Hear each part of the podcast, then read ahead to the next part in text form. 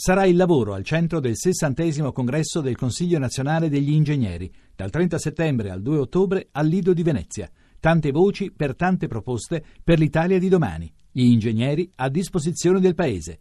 Tuttoingegnere.it Voci del mattino.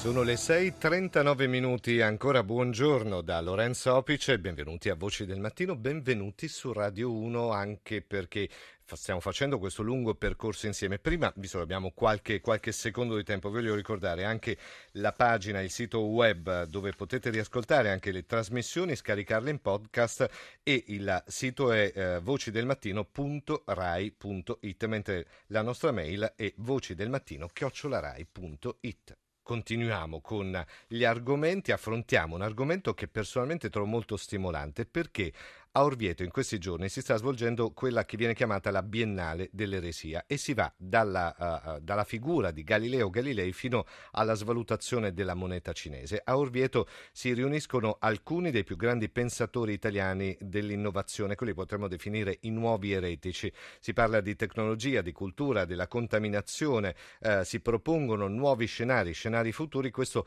all'insegna soprattutto della sostenibilità umana, ambientale e sociale. Tra i nuovi eretici, tra virgolette, possiamo dire c'è anche il professor Giulio Giorello, che è docente di filosofia della scienza all'Università di Milano, che adesso è in linea con noi. Professore, buongiorno. Buongiorno a lei e a tutti i suoi ascoltatori. Diciamo, ci sono stati secoli di geni, di innovatori, di grandi movimenti che hanno cambiato no? il corso della storia, della religione, della scienza. Oggi, professore, esistono ancora gli eretici?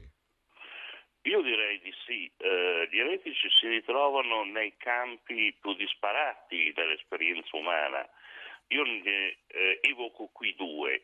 Uno è il campo della ricerca scientifica, l'altro è il campo della sperimentazione artistica, dove l'andare conto corrente scegliere diversamente, perché questo è poi il significato originario della parola eresia, sì. diventa lo stimolo per instaurare diverse tradizioni, tradizioni differenti da quelle dominanti e ricostruire continuamente il pluralismo della nostra società. Ecco, diciamo subito, professore, che nell'immaginario collettivo, in alcuni periodi storici soprattutto, la parola eresia era vista in modo negativo. In effetti, però, l'eresia, se andiamo a valutarla con la giusta, col giusto peso, eh, l'eresia non è altro che uno grande spirito di libertà, è un po' così.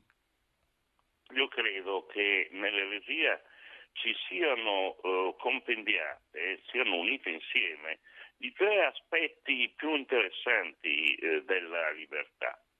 Sì. come li definisce a un certo punto Shakespeare nel Giulio Cesare, l'indipendenza, sì, cioè la sì, capacità di non eh, essere vincolati ad altri, la possibilità di esercitare le facoltà umane, le libertà di libertà di movimento, per esempio, la libertà di ricerca, la libertà anche di cambiare idea, che è importantissima. Sì. E infine quel lavoro di emancipazione che permette una più completa fioritura umana. Questo è un elemento estremamente importante perché senza questo lavoro di emancipazione non c'è società libera, ma l'emancipazione è anche e soprattutto da se stessi, dai propri pregiudizi, dalla mancanza di una visuale più ampia. E questo è un lavoro difficile, un lavoro molto lungo, non è un lavoro che normalmente si fa da, da soli, mm, perché la mm, mm, libertà coinvolge anche l'altro profondamente. Per questo ci sono ancora oggi spazi per gli eretici e sì. magari eretico può essere anche un uh, pontefice capace di innovare profondamente la propria stessa tradizione. Eh già, eh già, e noi siamo partiti anche da questa figura di grande innovatore.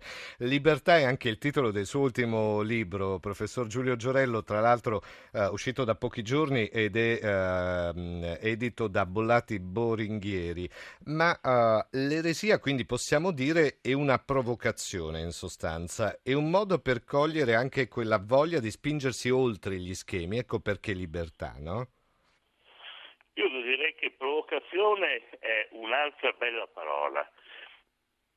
il fatto che qualcuno viene dalla libertà altrui provocato, cioè spinto a eh, nuovi orizzonti. Sì. Abbiamo sempre eh, bisogno di cambiare l'orizzonte, questo lo dice anche un grande uomo di chiesa italiano, eh, Carlo Maria Martini, arcivescovo sì, sì, di Milano.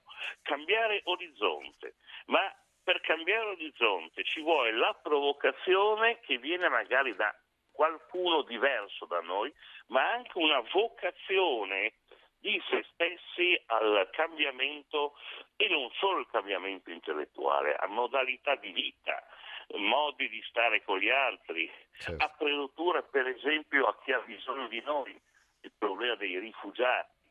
Eh, queste sono tutte eh, componenti dell'esperienza di libertà che appunto, eh, io cerco di dirlo nel mio libro, è un'esperienza che non è mai solitaria, Certo. L'uomo armato è sconfitto dalle forze preponderanti dell'ambiente. No, è sì, un sì, lavoro sì. collettivo, quindi non vedo un conflitto tra una libertà provocatoria da una parte mm. e un grande sentimento di solidarietà quando la solidarietà sia una scelta cosciente e responsabile e non una, una imposizione da parte di un centro di potere. Professor Giulio Giorello, ci sembra un ottimo modo per iniziare questo fine settimana parlando di libertà e di eh, diciamo utopie, di eresie. Grazie ancora a Giulio Giorello, filosofo, eh, per averci accompagnato in questo piccolo viaggio intorno a una grande parola